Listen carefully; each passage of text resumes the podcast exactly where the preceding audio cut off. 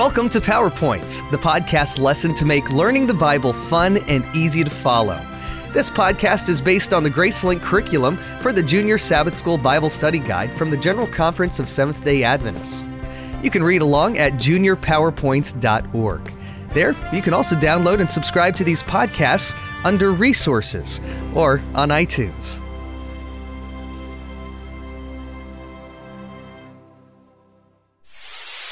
A desperate father.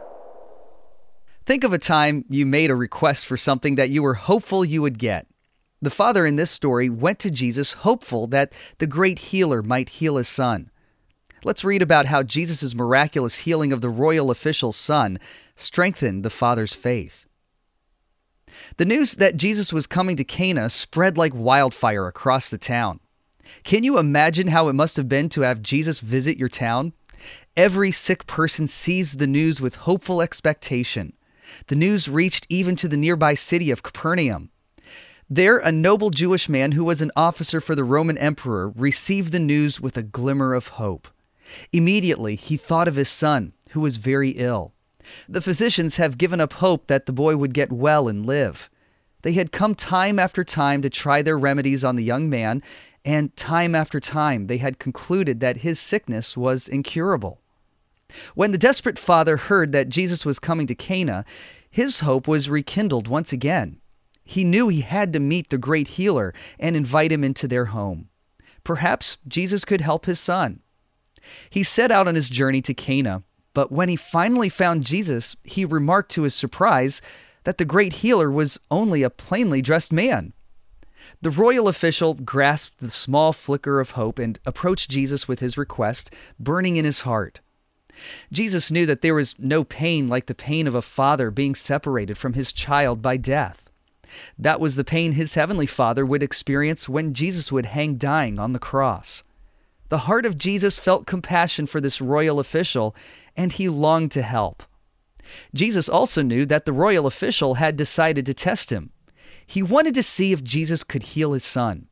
Only then would the royal official believe that he was God's promised Messiah.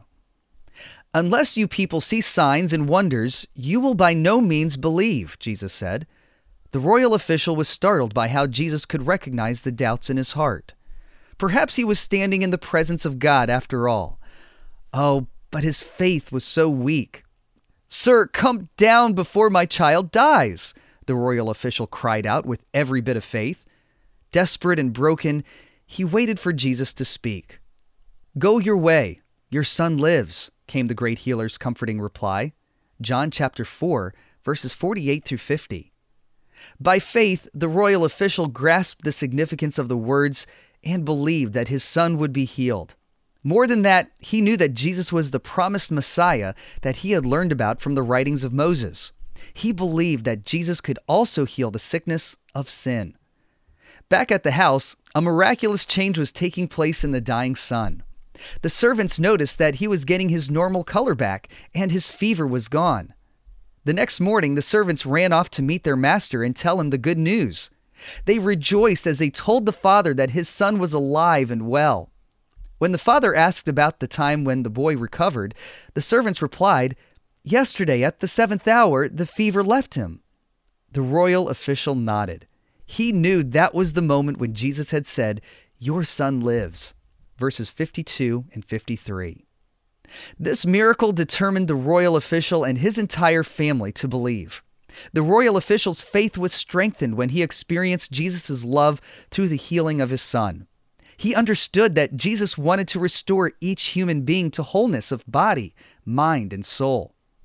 A strong desire was kindled in the heart of the royal official to get to know more about Jesus and his teaching. When the great healer finally visited Capernaum, the royal official and his whole family believed. They became followers of Jesus. Is our faith in Jesus unconditional? Or do we, like the royal official, doubt and wait for God to grant our request?